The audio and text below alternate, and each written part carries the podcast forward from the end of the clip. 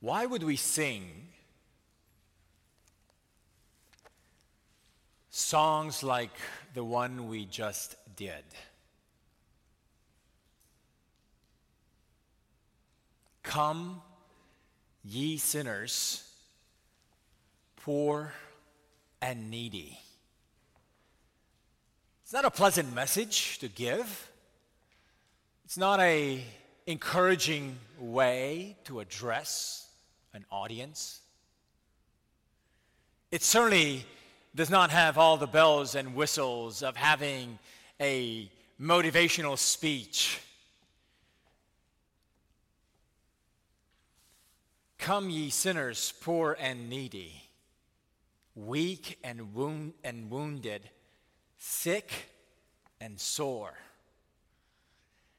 And as if that was not enough, I wonder if you picked up on the language in the third stanza Come, ye weary, heavy laden, lost, and ruined by the fall.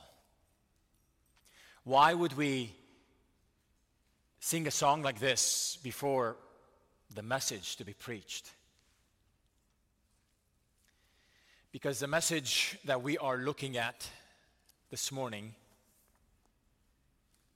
answers the question why we would actually dare to sing such songs together when we're gathered.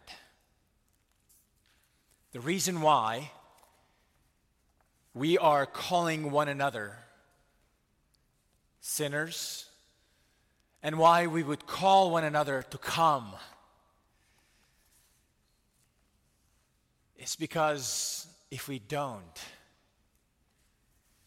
there is a wrath to come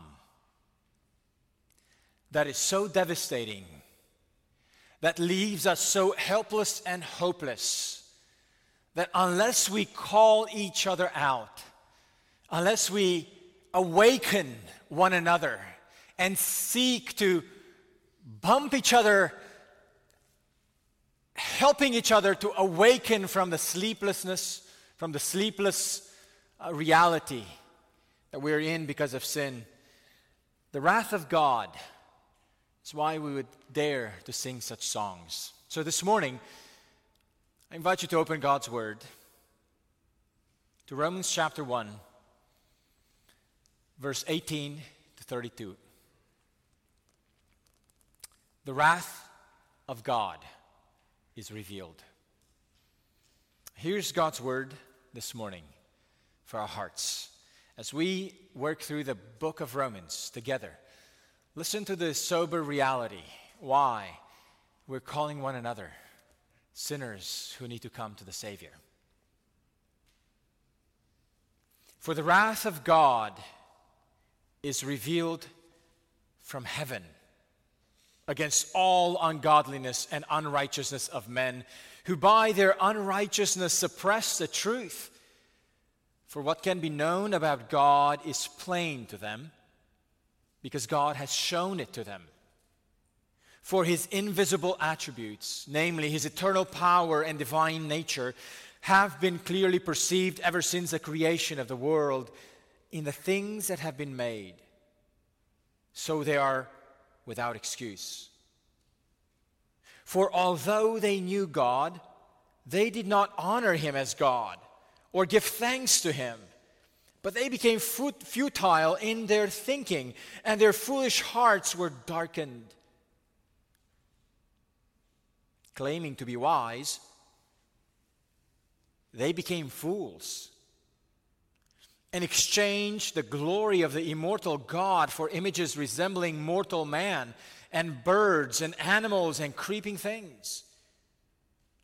Therefore, God gave them up in the lusts of their hearts to impurity, to the dishonoring of their bodies among themselves because they exchanged the truth about God for a lie and worshiped and served the creature rather than the Creator who is blessed forever.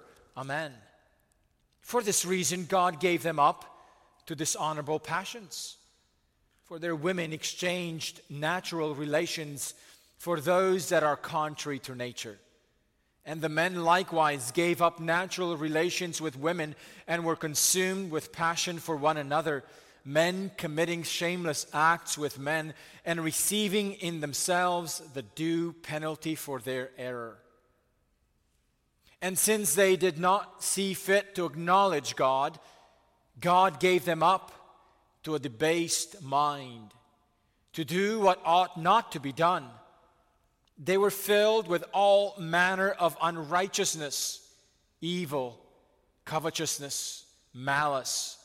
They are full of envy, murder, strife, deceit, maliciousness. They are gossips, slanderers, haters of God, insolent, haughty, boastful, inventors of evil disobedient to parents, foolish, faithless, heartless, ruthless, though they know God's righteous decree that those who practice such things deserve to die, they not only do them, but give approval to those who practice them. This is God's word for our hearts this morning. Let's pray and ask God to help us. Gracious Father, you have revealed your word to us. And in this word, you reveal to us your wrath to come. It is a sober truth to hear.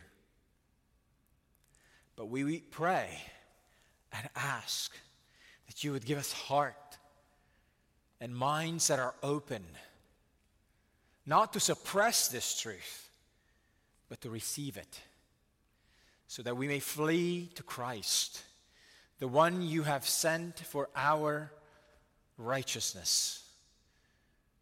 Father, we pray that you would speak to our hearts in a way that Christ would be revealed to us, and our need of Him would be so drilled in our hearts that we would have no choice but flee to you and ask of you to have mercy on us through Jesus Christ. It is in His name we pray, and through the presence and the power of the Holy Spirit who is among us. Amen.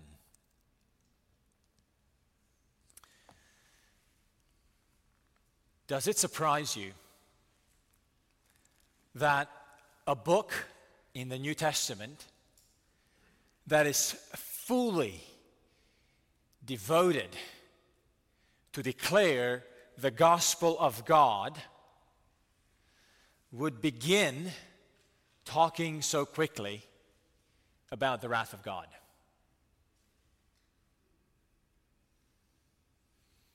Some people think that the notion of the wrath of God is only in the Old Testament. That somehow the Old Testament is, is a God that describes the wrath of God, but the New Testament is all about love, the love of God. And here we are in the book of the, Old, of the New Testament that so majors on the gospel of God that tells us about the grace of God in Jesus Christ, here we are, barely passing the introduction of this book, and we are immersed so quickly and so powerfully and plainly to the theme of the wrath of God. Why would this topic of the wrath of God come up so early in this book that is so clearly about the gospel of God. When we looked two weeks ago at the, at the first 17 verses of this book, at why we must pay attention to the book of Romans, the, the third point we concluded on two weeks ago was that we must pay attention to this book because of an unashamed confidence in the gospel. Do you remember how verses 16 and 17 uh, wrap up the conclusion of the book, I mean, wrap up the introduction of the book with this unapologetic confidence that the Apostle Paul has in the gospel. Let me just remind us of those words. Verse 16 For I am not ashamed of the gospel, for it is the power of God for salvation to everyone who believes, to the Jew first and also to the Greek. But the question is, what must be what must we be saved from? If the gospel is the power of God for salvation, salvation from what? From our felt needs? From our weaknesses? From our misery? From our grief? From the fact that life is not going the way we want it to go? What must be we what must we be saved from? Our text today answers that question. We must be saved from the wrath of God. A wrath that is still yet to come in its full consummation. A wrath that has been revealed in anticipation throughout the history of humanity. Yes, the Old Testament is full of accounts where God has manifested anticipations of his coming wrath. But all the Old Testament accounts of the wrath of God were not only talking about real manifestations of the wrath of God, but also that they are pointers to an ultimate consummation of the coming wrath of God. So in the New Testament, when we get to the New Testament, an entire book, the last book of the New Testament, is describing in incredible detail the way in which the wrath of God will ultimately, finally manifest against humanity. You see, it's not merely the Old Testament that speaks about the wrath to come. The New Testament speaks about that as well.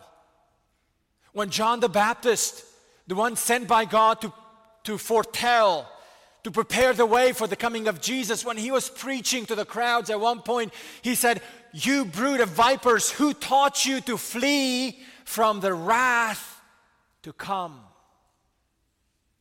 Because the New Testament never loses sight of the reality that the wrath of God is a real thing. It has manifested in the past but all of that has been just foreshadowing and anticipation of the ultimate consummation of his wrath. Oh, friends, the good news of the gospel of Jesus Christ is not news merely that the righteousness of God has been revealed, as verse 17 of Romans 1 tells us.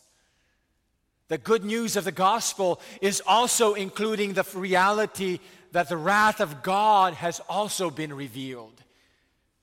Both are part of the gospel message.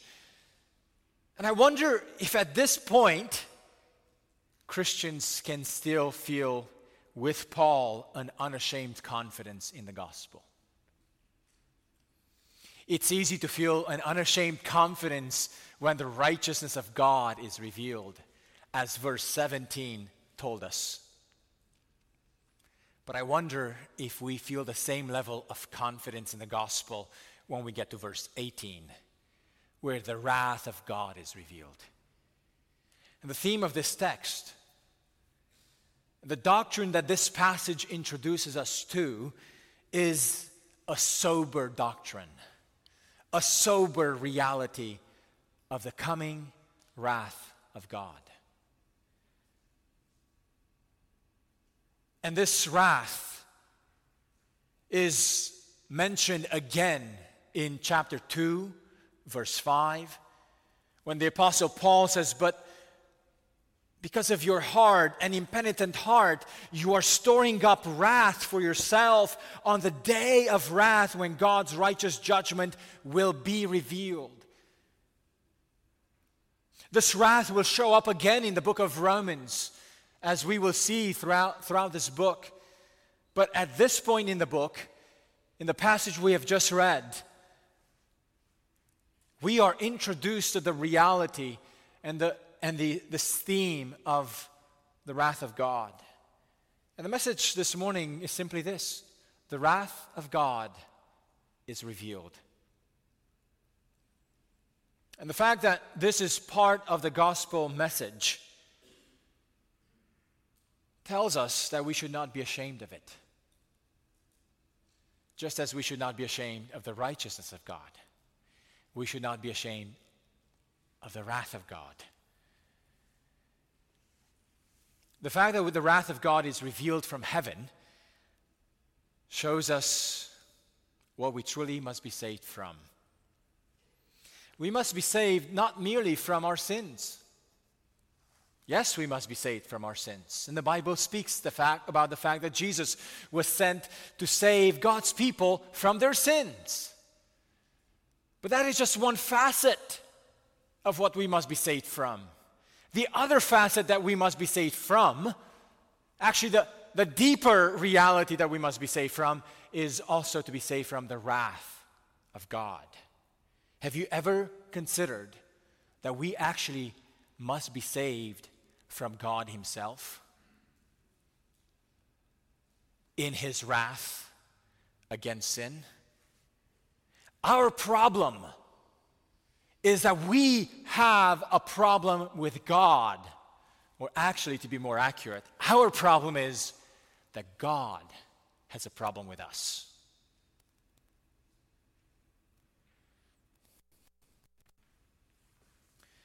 And this is an uncomfortable truth to consider. Yet, it is part of the gospel message. Actually, it is because God is perfectly righteous that he is wrathful against all unrighteousness. If he didn't care about righteousness all that much, he could let unrighteousness go unaddressed. But imagine if you lived in a place where crime was left unaddressed, where violence was let flourish, where corruption was never confronted and brought an end to.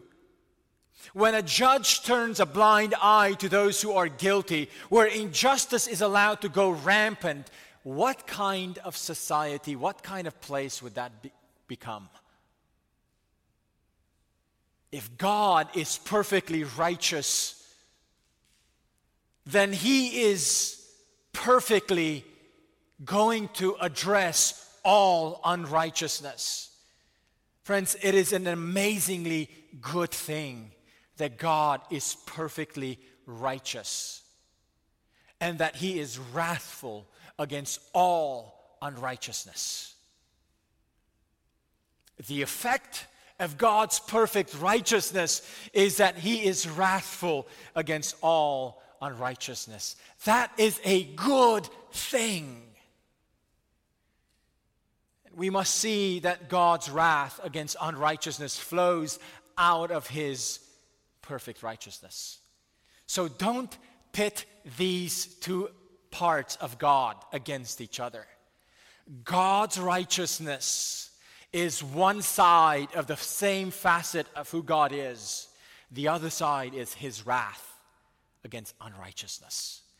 These two realities belong to one another. But the uncomfortable truth that this text makes is not merely that God reveals his wrath, but also that mankind is unrighteous through and through. If we look at this text, most of the attention of this text is not on describing the wrath of God. If you want to see that described, read the book of Revelation.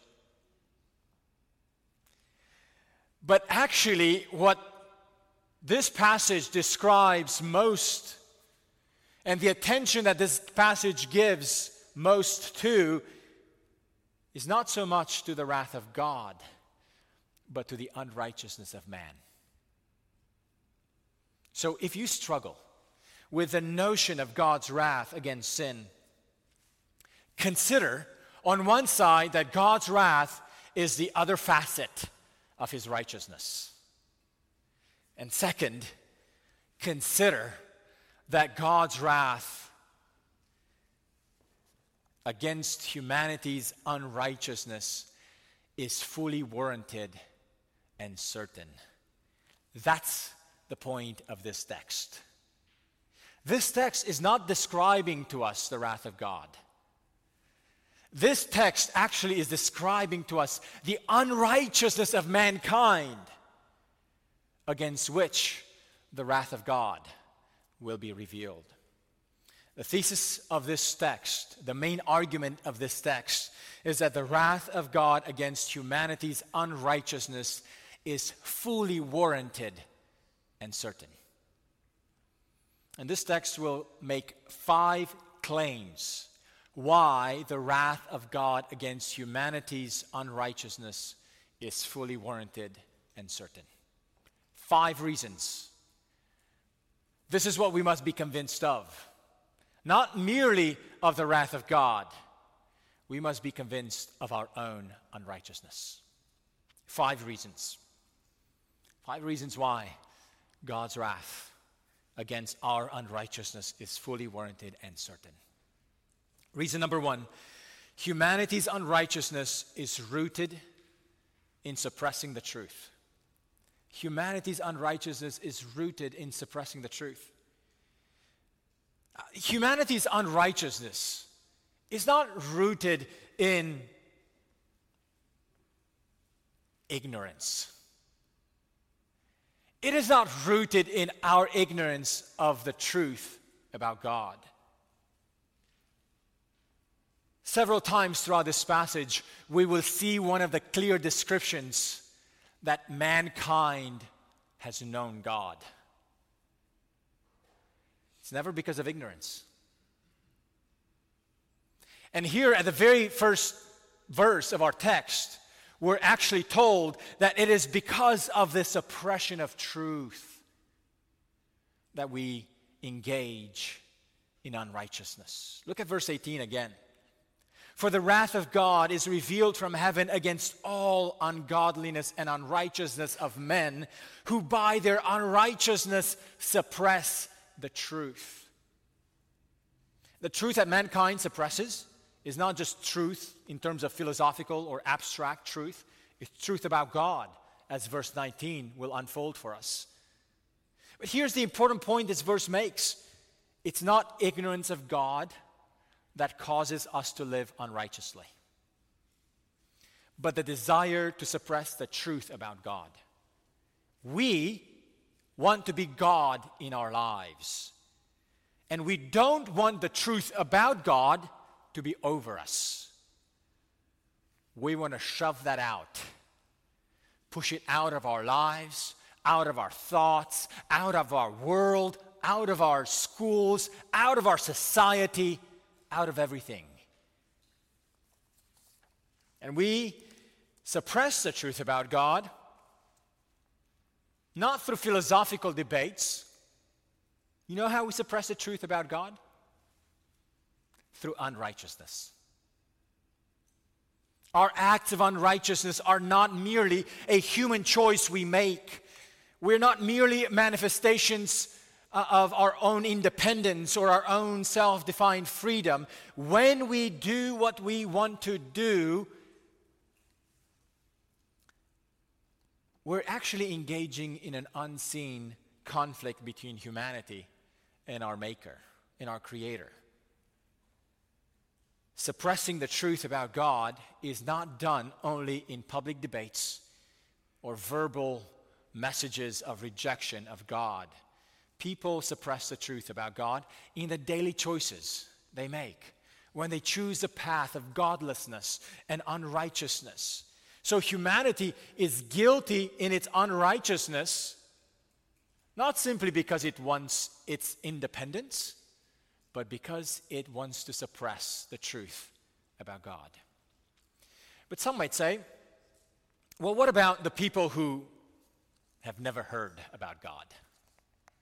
What about the people who have never heard the truth about God? What about the innocent man in Africa? Are such people also suppressing the truth about God? This is a point that Paul addresses in the second point of the message in verse 19 and 20. Humanity is without excuse because of God's general revelation. Humanity is without excuse because of God's general revelation. This is the second point. Look at verse 19 and 20. For what can be known about God is plain to them, because God has made has shown it to them. For his invisible attributes, namely his eternal power and divine nature, have been clearly perceived ever since the creation of the world in the things that have been made. This verse, or these verses, tell us that there is a general revelation of God through creation that there are certain truths made plain about God simply by the fact that we see creation around us. This knowledge of God is described by theologians as God's general revelation. It's called general revelation because it doesn't take anyone the need to speak that revelation, it can simply be perceived. So when we hear what about the people who never heard about God? Well, that, there's a wrong assumption in that question. Because these verses tell us there is a knowledge about God that you don't need to hear about. Because it's seen all over creation. It's available through the created experience, the created world that we experience. But what can man know about God from this general revelation? That there must be someone who made all this. Creation, this world, could not have come into existence on its own. Its beauty, it's way too beautiful its complex design, its precise and complex laws of nature, the creativity and the ability of mankind to create and design and to appreciate beauty doesn't simply come into existence by two atoms meeting together. There is someone who had to put this together and the, the amazing variety of species reflected in all this creation is a reflection of an intelligent, powerful, and wise creator. God has left his fingerprints on this creation. So, the mere reality that we live in a creation that functions the way it does with such beauty and design should lead every human being to see and to have access to the knowledge of God, even if no one speaks to them a word. It should lead us to know that someone else is in charge, not us. That He's powerful and that He's different than us. We cannot come up with the f- natural phenomena that happens in this creation. We could not bring up the storms, the clouds of rain to rain over creation.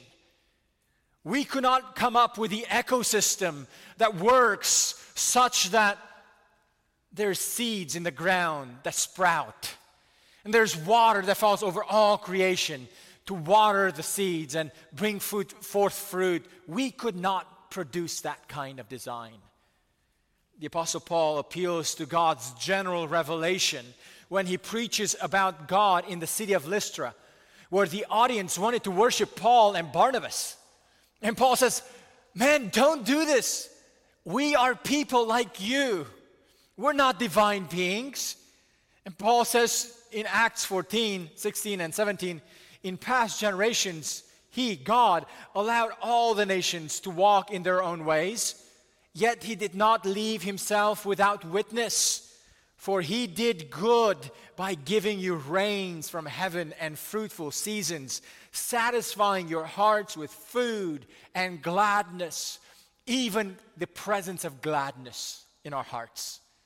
Even the presence of gladness in the hearts of Gentiles is an evidence that there's a God who created joy and the ability to enjoy things in this creation. And Paul uses the argument from general revelation to tell the people of Lystra God has not let himself without witness. Oh, by simply looking at creation, there is enough knowledge of God in this creation to know, to let us know there is a creator.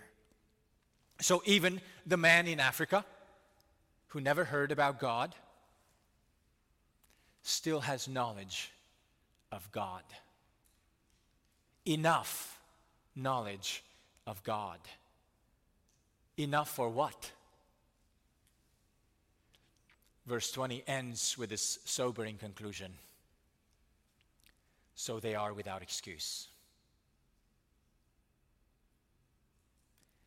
How sobering to hear that this creation, and through this creation, every human being, even the man in Africa who never heard about God, has enough knowledge and evidence about God's existence that every single human being is without excuse.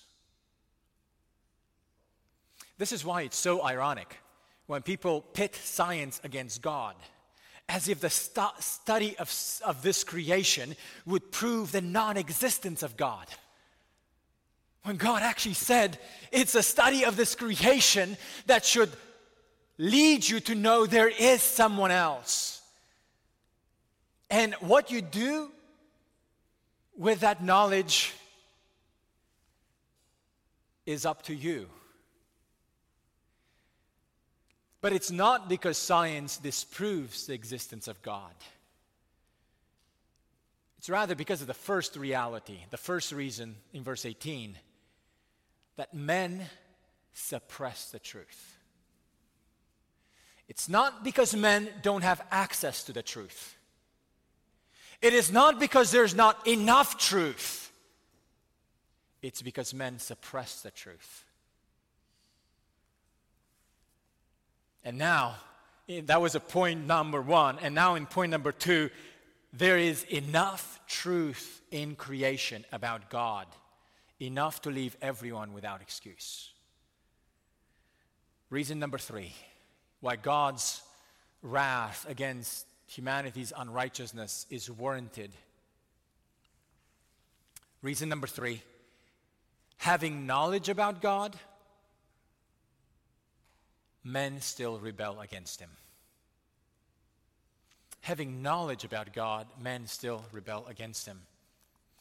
And this we see in verses 21 through 32. For the rest of this text, we're going to see an expose, an explanation, how even though man has enough and sufficient knowledge of God, the issue is we choose to rebel against him. We see this expose in three parts, three moves in, this, in the remaining of our text. Verses 21 to 24 is a first expose. Verses 25 to 27, we see the second expose. Verse 28 through 31, and then leading to 32, is the last expose. In verses 21 and to 23, we see how humanity rebelled against God. There's a list of verbs here in these verses that describes what humanity has done towards God. And each of these verbs are acted, again, not based on ignorance of God, but they're acted on the knowledge of God despite the knowledge of God. Listen to verse 21. For although they knew God, they did not honor him as God or give thanks to him. But they became futile in their thinking, and their foolish hearts were darkened. Claiming to be wise, they became fools and exchanged the glory of the immortal God for images resembling mortal man and birds and animals and creeping things. Do you see the path of rebellion? It starts with a choice not to honor God as God, nor to show gratitude to Him. In making that choice to ignore God, to withhold honoring Him, our thinking becomes affected. It's amazing. The first thing that becomes affected here is our thinking. It becomes futile. And then our hearts become darkened and the irony is that in this path of rebellion, humanity actually claims to be wise. Self impression and self image are quite high on this path. But sadly, our true condition is that we have become the very opposite of wise. We have become fools. And in our foolishness, in our foolish thinking, we have done a terrible exchange.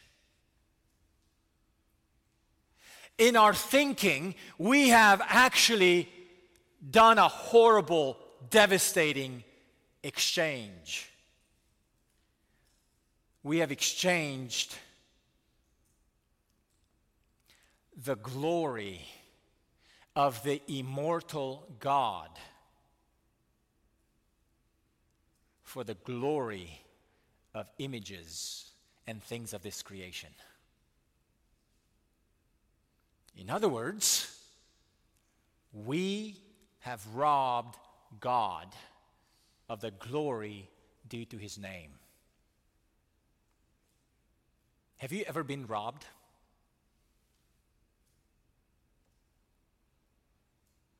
You know the feeling of what it may mean to be taken from you that which rightly belongs to you. And what happens, or should happen, to robbers, to those who steal some other people's stuff? They deserve to be punished. Here is an expose of the grand robbery. Mankind had the audacity to rob God of his glory. To take the glory that belongs only to God and to ascribe it and to give it to something else, to this creation, to things of this creation. We want to replace God with someone else with that which is in this creation. And this is a path of humanity's rebellion. Stopping to honor God, we end up in exchanging His glory for something else. Oh, friends, this is a tragic and foolish exchange of the universe, of humanity, depleting God of that which is rightfully His glory, majesty, dominion. We want to replace God with something else. Well, friends, this is the heart of idolatry. So, our rebellion against God results in a change of our thinking and our affections. And here we see the essence of sin. According to the Bible, sin is not merely missing the mark. Oops, I was supposed to mark a, a 90, 99.9 or 100, and I only got 95 or I only got 92, oh, friends, sin is not missing the mark. Sin is a robbing of God, of the glory due to his name.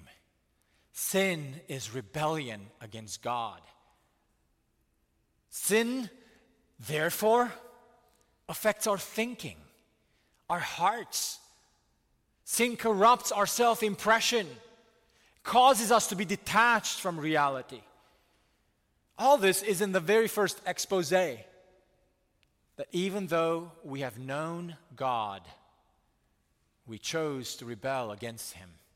In the second expose, we see another set of descriptions. In verse 25, two other descriptions about how humanity rebelled against God because they exchanged the truth about God for a lie and worshiped and served the creature rather than the Creator. The suppression of truth that we were told about in verse 18 is now explained further. It's not merely that we rob God of His glory, we are not happy with the truth about God being proclaimed the way it should be. So we would rather proclaim a lie and, stop the truth about God to be truly promoted. So in verse 25, we not only exchange God's glory, we exchange God's truth. And we would rather promote a lie instead of the truth of God. And therefore, we worship and serve not the, not the Creator, but creation, a creature. The suppression of truth about God is what we have preferred and exchange it instead with a lie. And that exchange leads us to idolatry, worshiping and serving ourselves and the elements of this creation. What a horrible exchange to exchange God's glory to exchange God's truth. But there's a third expose. In verses 28 to 31, we see again the description of man's rebellion against God.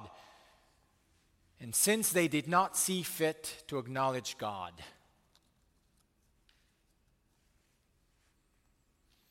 God gave them up to a debased mind to do what ought not to be done. And in verses 29 through 31, we see a long list of manifestations of sin. But the root of all these sins is that man chose not to have God in their lives. And they would prefer not to have God in the universe. This is the tragic universal exchange of all humanity that we would choose not even to acknowledge God. So, this text reveals that even though mankind has known about God, it's not ignorance, it's not lack of knowledge. Even though we have knowledge of God, we have not seen fit to acknowledge God as God.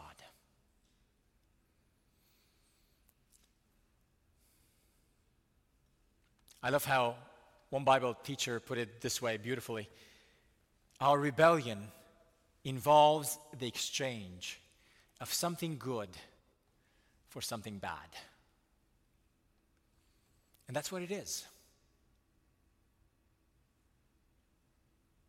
We are replacing God for something in this creation.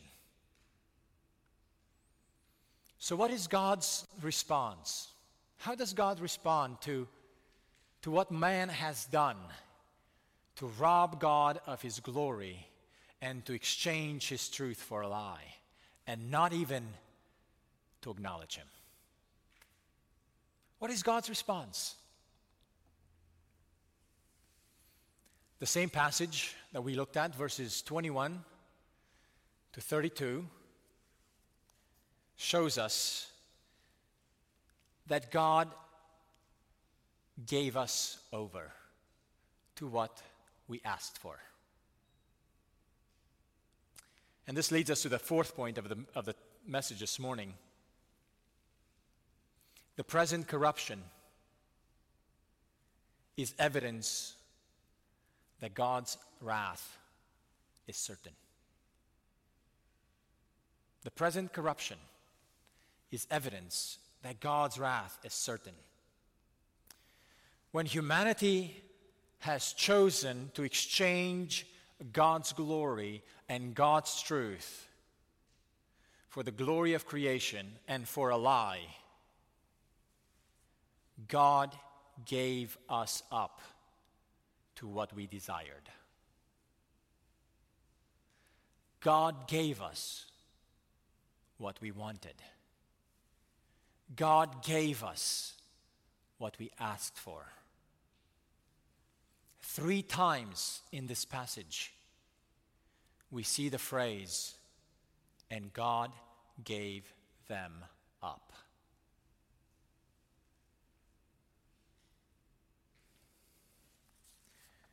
Verse 24, verse 26,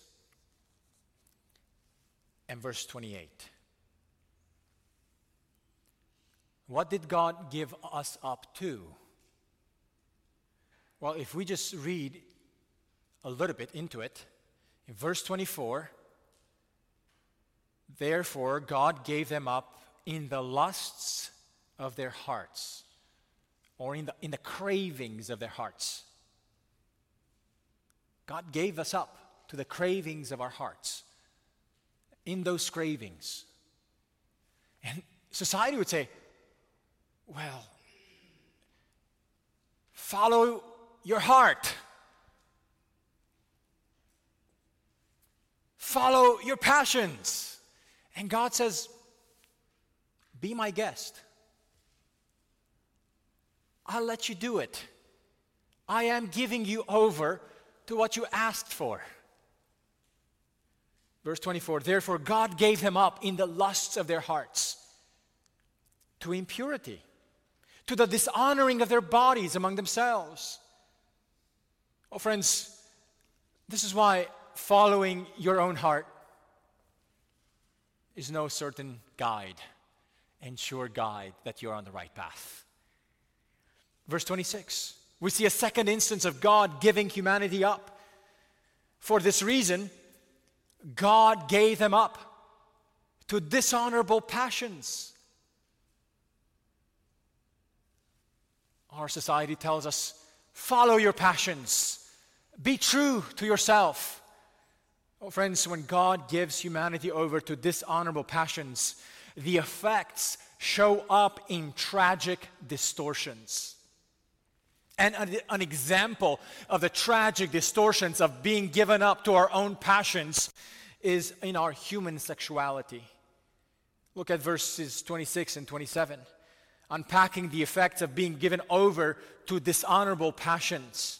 For their women exchange natural relations for that for those that are contrary to nature, and that men likewise gave up natural relations with women and were consumed with passion for one another, men committing shameless acts with men and receiving in themselves the due penalty for their error. When, man, when God created mankind, He made us male and female. But when mankind rebelled against God, and has become corrupt in our minds and our hearts, the effect of that corruption shows up in the distorted sexual orientations. The presence of these distortions is evidence that God has given up humanity to be ruled by the passions, to distort God to dethrone God. As one Bible teacher put it so clearly and helpfully, these sinful acts are not the cause of God's wrath, but the present evidence for its reality. Homosexuality is named not because it is a greater sin than any other, but because it is the clearest evidence of a rejection of God's order in creation. Verse 28, we see the third time where God has given up mankind. This time, he has given up mankind to a debased mind. Since they did not see fit to acknowledge God, God gave them up to a debased mind to do what ought not to be done. So, what did God give us up to? To the cravings or the lusts of our hearts, to impurity, to the dishonoring of our bodies, and to a debased mind.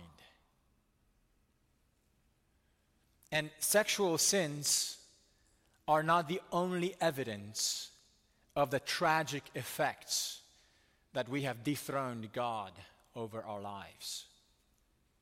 In verse 29 through 31, we see a long list of sins that are not nearly, we might say, as bad, or at least some of them. Some of these are indeed big sins in our human social eyes, but others seem much smaller. But there's no scale here of which is better or worse. They're all put in the same bag. They are examples of the all kinds of unrighteousness. And the point of this list of sins is that it's a list in which everyone can find themselves. For every one of us has committed, at least at some time, at some point, at least one of them. Listen to the list again. They were filled with all manner of unrighteousness, evil, covetousness, to covet, malice, envy, murder, strife deceit, maliciousness, gossip, slanderers, haters of God, insolent, haughty, boastful, inventors of evil, disobedient of parents. I'm just pausing here to speak to our children. The simple act of, disobe- of disobeying parents is an evidence that God has given us over, every one of us, to a debased mind. So, parents, when you teach your child that disobedience is a sin and should not be tolerated, it's not just a matter of convenience you're actually teaching them one of the effects, or how to be aware of one of the effects of how to of living in a world in which God has given humanity over to all sorts of impurities. And the list goes on foolishness, faithlessness, heartlessness, ruthlessness. Is there someone here who does not find himself at some point in one of, this, in, in one of these sins? The point of the list is to show how universal the spread of, of what God has done as a result of what humanity has done to dethrone God. These sins are evidence that God has given everyone over to our distorted passions, to our impure hearts to our debased minds. Have you ever done a bad deal? Making a purchase that you thought would be really good, but turned out to be really bad. Investing in something that you were sure would yield good results, but would turn out to be really devastating. In the world of business, people are taught how to make good deals, to make sure that at least you get your money's worth of what you are investing. But here, this text tells us that in turning to exchange God for something else, everything about us has been exchanged, has been affected, has been distorted. Affections, thinking, everything. And what's worse, we are not able to correct ourselves anymore. Because the corruption has happened at the core of our DNA, if you will, in our hearts. God's wrath is evidenced against all humanity through the manifestation of such a variety of sins. But the source of all this is not the list of the behaviors, that's just the evidence. The root of all this goes back to verse 18 suppressing the truth about God, rejecting God over us. All the, all the sins of this chapter are mere manifestations of the bad exchange we all have done. Friends, the root of our sin is not a particular behavior. The root of our sin is the rejection of our Creator. Out of that comes all kinds of unrighteousness. And the manifestation of the present decay of humanity is evidence that God's wrath is certain. How do we know that God's wrath is true? This text would say, look at the corruption around you. Look at the corruption of society around you.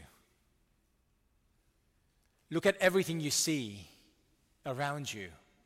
That should be evidence to you that the rebellion, the great exchange has taken place, and God is giving you what you asked for.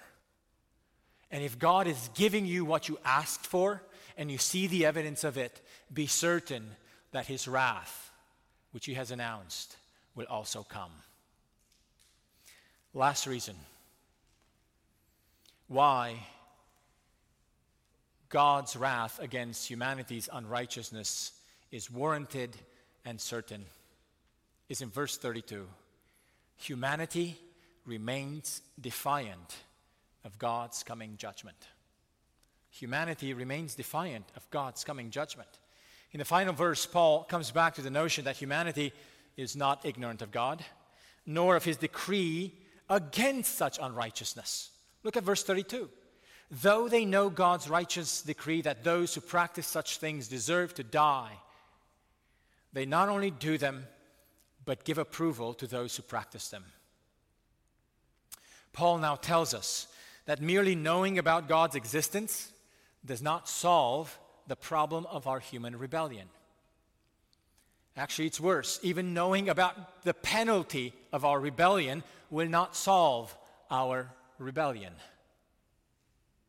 Because even the people who know, even when they know of God's righteous decree that those who practice such things deserve to die, it still doesn't change what people will do. So, what about the innocent man in Africa? If he knew what is God's decree, it would make no difference. That's what this text tells us. That even knowledge of the consequence of our rebellion will not turn our hearts around. Friends, it's ironic that some of the sins mentioned, mentioned in this list are now declared by our society as manifestations of our freedom. And doing so is increasingly celebrated and approved. We now have a Pride Month it's not even a day or a week, it's got to be a month in our calendar. Humanity remains defiant of God's coming judgment. No matter what the warnings are, humanity will boast in our wrongdoing because that's what debased minds, that's what foolish minds, that's what corrupt hearts do. But again, we should not be surprised. It all started when humanity chose not to honor God as God. If you stop considering Him as God over you, you'll end up with none of the warnings mattering anymore. God gives us over to our passions and to our corrupt thinking. No wonder that the warnings of His final wrath will not move the needle of our hearts to turn to Him. It's not only that our depravity is universal, our depravity is total. There's not a square inch or an ounce in our being, in our hearts, or in our thinking that has the potential to think rightly about God or about our sin anymore. Our only hope for a change comes not if something happens to us by ourselves or in ourselves. Our only hope for correcting the course is if God intervenes to do another exchange. Because of our initial exchange, all God has to do is to let that exchange run its course. So, this affects our evangelism. This, affect, this affects the way we live the Christian life. If we hold to any view our human nature holding some potential to make a right choice,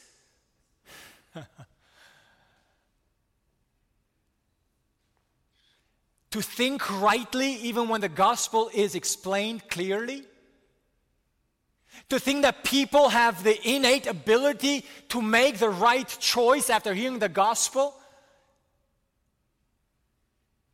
After such a message, after such a text, we would be fools to think that we have the ability to make the right choice or make the right decision. Our sinfulness is not only universal, but total. And our bondage to our own depravity will not enable any of us to make the right choice because none of us would want to. So we must share the good news about God's salvation, knowing that nothing in our human nature will cause people to respond rightly to God. This is why we need to be confident in the righteousness of God, not in man's choice to think rightly or to make the right decision.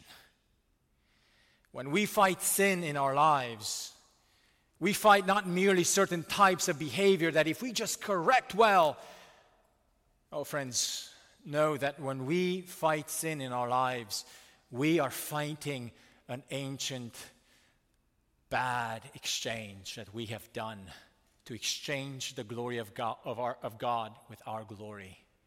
And unless you fight sin by going to the root of the problem, to fight back, to relinquish, to give up trying to fight for your glory instead of God's, you're never going to be able to th- think of fighting sin rightly. So, is there any hope for a humanity so corrupted by our own rejection of God? Of course, there is. That's why the book of Romans was written. The next time the book of Romans will speak about the wrath of God in a hopeful way, it's going to be in chapter 5, verse 9. That's the first time the book of Romans will speak about the wrath of God in a hopeful way. Paul says, Since therefore we have now been justified by his blood, That's the righteousness of God. To be justified by the blood of Jesus. Much more shall we be saved by him from the wrath of God. The only hope we have is to hear the news about the righteousness of God manifested for us in Jesus Christ. Because in Jesus Christ, God responded with another exchange. We have exchanged the glory of God for our own. We have exchanged the truth of God for a lie. And all God had to do is to, for that exchange to run its course. And if nothing would happen, we would all be doomed to the wrath of God that is still yet to come. But God intervened and brought another exchange. He sent his son.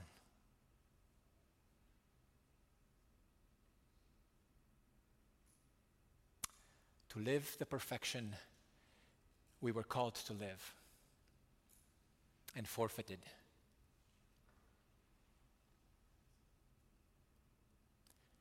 And he didn't stop there. He died the death that our rebellion deserves. And the guilt and the punishment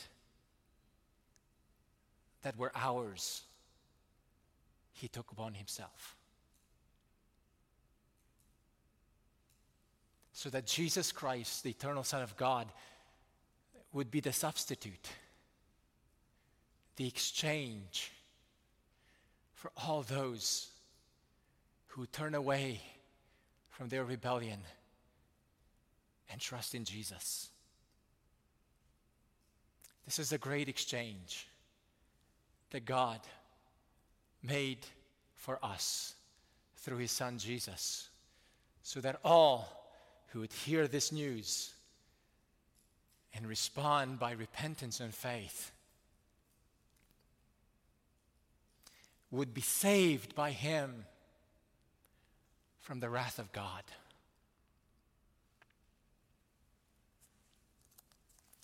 The wrath of God is revealed in the gospel so that we would consider, pay attention, and respond to the Lord before it's too late. That we would respond to the righteousness of God by faith. So let me ask you have you responded to the righteousness of God who is given to us, who can be yours by faith? The grace exchange that God has done because we have exchanged His glory and His truth. How merciful of Him to give us His Son. How foolish of us, and how pitiful and foolish of you and I to hear this news and still think that you don't need it, that you're wise enough without it, that you'll be safe enough in that last day. If you still continue in that way, if you think you're wise, there's nothing for you left but to enjoy the ride. But today you have heard the news that God, in His mercy and grace, would call foolish people to turn back to Him. Would you come to Him? And if, if you have, would you walk in the righteousness of God by faith? Let's pray.